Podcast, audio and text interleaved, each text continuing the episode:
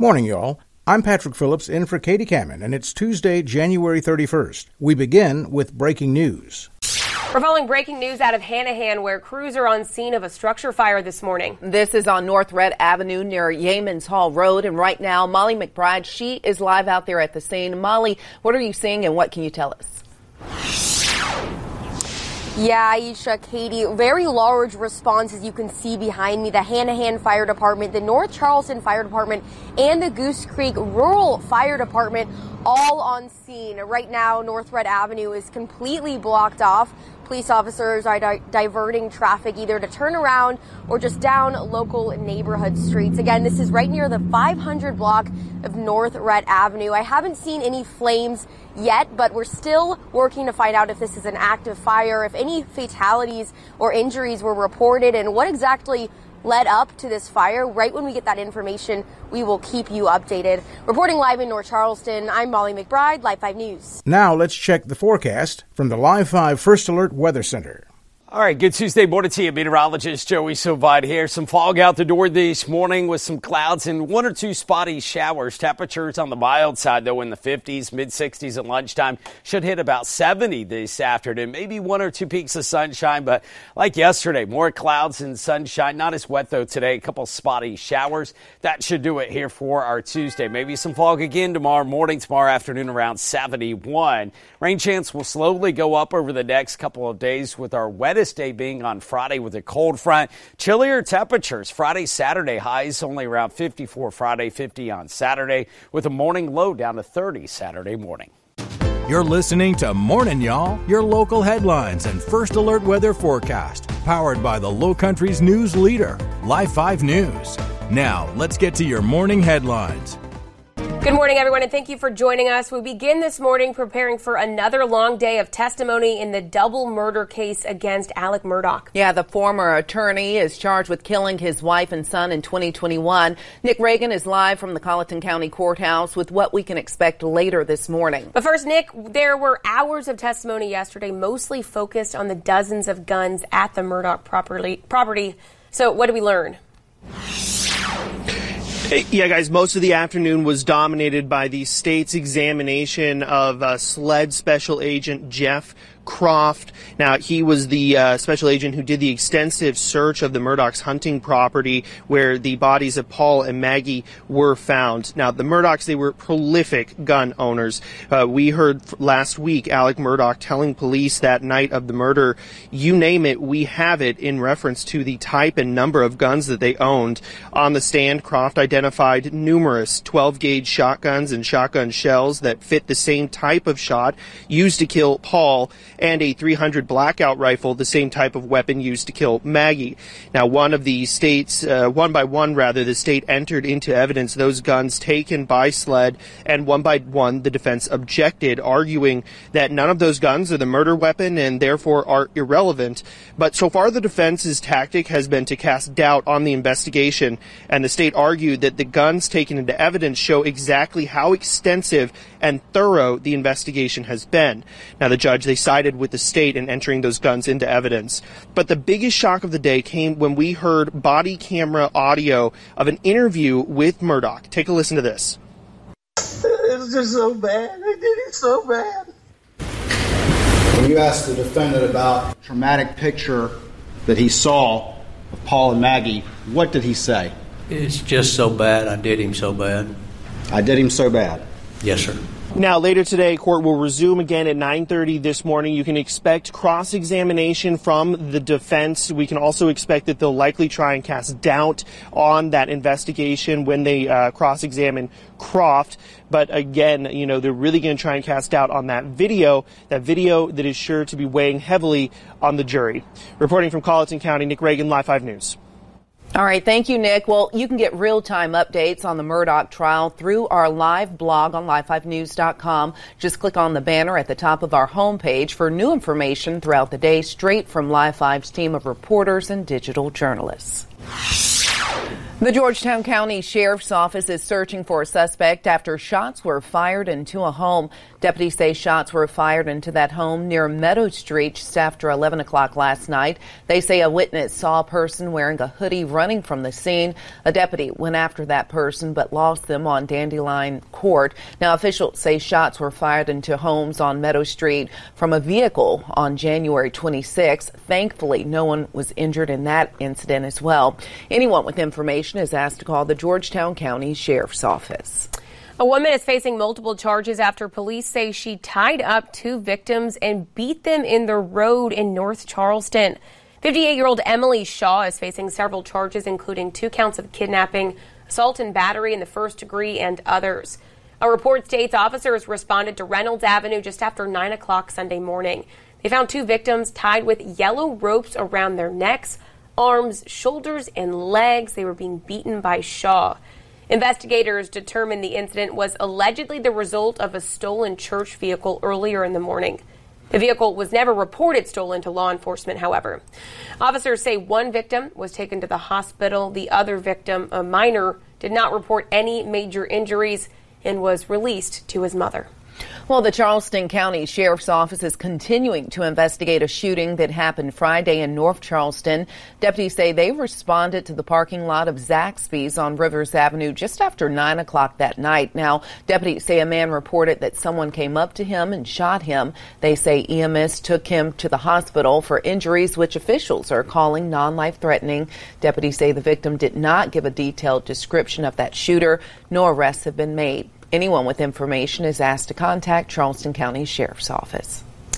A former Berkeley County band director has had his educator's license permanently revoked. Officials say he used money from the Goose Creek High School Band's Booster Club account for himself.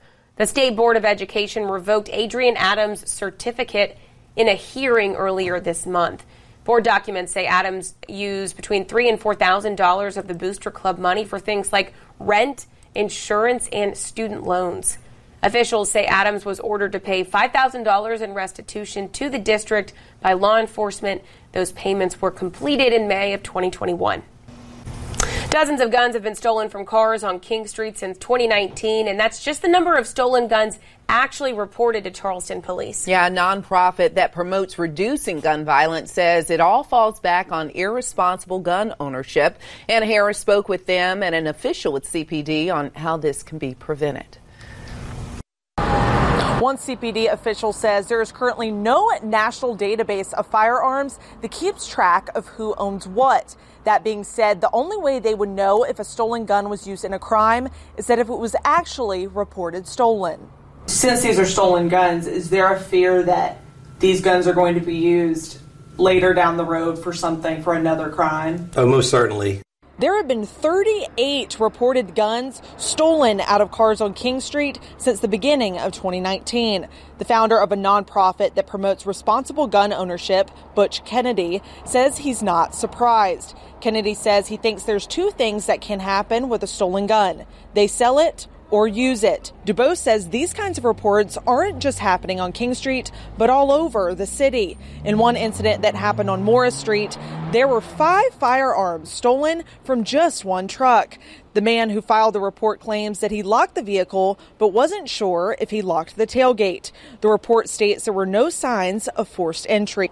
Dubose gave a list of ways you can be a more responsible gun owner. Make sure the car is locked. Keep the gun in the center console or a lockable glove box if you need it in the car. Keep it unloaded. If possible, leave it at home in a safe. And know the serial numbers for all your firearms so they can be reported if stolen. The more we wait, I mean, the more it continues to happen.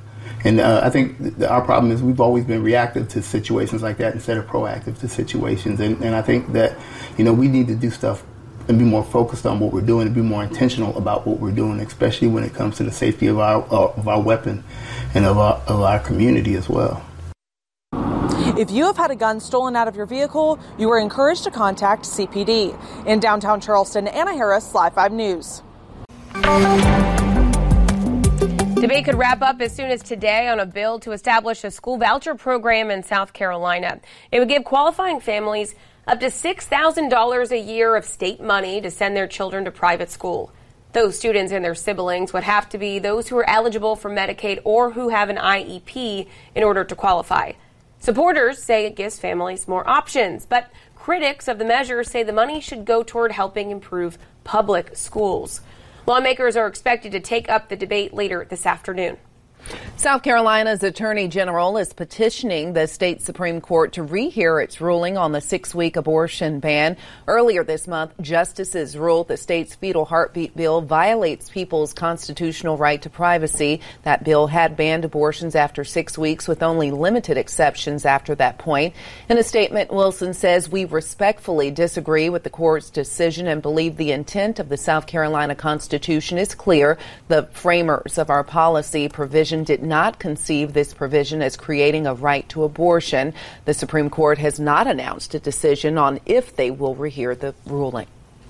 Drug trafficking, human trafficking, and prison riots are all crimes that law enforcement connects to South Carolina inmates getting their hands on cell phones. Yeah, the head of the state's prison system has been wanting to block signals to these phones for years, and South Carolina Attorney General Alan Wilson is now leading a push backed by more than 20 other state attorneys general, calling for Congress to pass legislation that would allow states to jam those cell phone signals at their prisons. South Carolina Corrections Director Bryan Stirling says they've taken measures to try and keep illegal phones out of prisons in the first place including scanners and x rays at entrances and netting to stop throwovers. But he says the best solution is to render those phones inoperable. It's the number one public safety threat, I think, in the country. Um, a sheriff told me that recently. If we could just jam, just like federal prisons are able to jam, these cell phones, a lot of this would go away almost overnight. Wilson says he believes the federal government is interfering with states' rights to protect their citizens by not allowing them to jam those phones. Tax season is officially underway, and although the deadline to apply is still months away, the IRS says there are some benefits to filing early. Those benefits avoiding penalties and protecting your credit score, and you may also avoid losing refunds in the future. The IRS says taxpayers should be prepared to see smaller refunds this year due to COVID stimulus packages ending. There is some good news for South Carolinians, though. The Department of Revenue will be issuing a second round of rebates. To be eligible, all you have to do is file your 2021 South Carolina individual income tax return by February 15th. Information about the rebates can be found on live5news.com. A nonprofit is bringing a mobile hygiene truck to those experiencing homelessness in the Tri County. The Jeans Angels truck has four washers, dryers, a barber shop, and a cafe, as well as warm showers. To ensure that people who need that help can look and feel their best, the mobile truck will visit locations in Berkeley, Dorchester, and Charleston counties three days a week, stopping for one day in each community. To help out with financial costs, the city of Charleston or North Charleston is paying the remainder of the trailer costs, which totals $21,000. A Charleston City employee will soon be going back to Ukraine to deliver supplies to civilians and soldiers on the front line. Jamie Price says he originally wanted to help orphans in Ukraine, but that has branched out to helping soldiers as well. Price says during his time there in Ukraine, the people's strength has had a profound impact on him. But he says you can't let your emotions get the best of you. It's very difficult to explain how and how you feel, but you have to, you, like they do, you have to get past it and do the positive things to get past it. But it's it's always on your mind what you see. Price says he's set to head back to Ukraine next week and expects to stay, stay there for several months to help. It's now been a year since the death of Chesley Kryst, a Charlotte native attorney and 2019 Miss USA. In honor of her memory, the family of Kryst is partnering with the National Alliance on Mental Health, or NAMI. Yeah, they just launched the Chesley Kryst Memorial Fund for Mental Health, and Kryst' mother says her daughter suffered from depression and only found out shortly before her death. The goal of the Memorial Fund is to help people experiencing mental health challenges. On this date in 1958, 65 years ago, the U.S. entered the space age with the launch of the satellite Explorer 1. It launched from Cape Canaveral, Florida, and Civil War buffs may be familiar with this date. It was on January 31st in 1863 that the 1st South Carolina Volunteers, an all black regiment composed of many escaped slaves, was mustered into federal service in Beaufort. Celebrating birthdays today, actress Portia de Rossi is 50, and singer Justin Timberlake is 42. Thanks again for joining us for Morning Y'all from Live 5 News. I'm Patrick Phillips in for Katie Kamin, and she'll talk to you tomorrow. Thanks for listening to Morning Y'all, produced every weekday morning.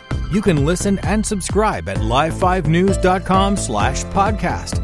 And download the Live 5 News app for your mobile device. Get the latest news and weather updates 24 7 from Live 5 News, the Low Country's news leader.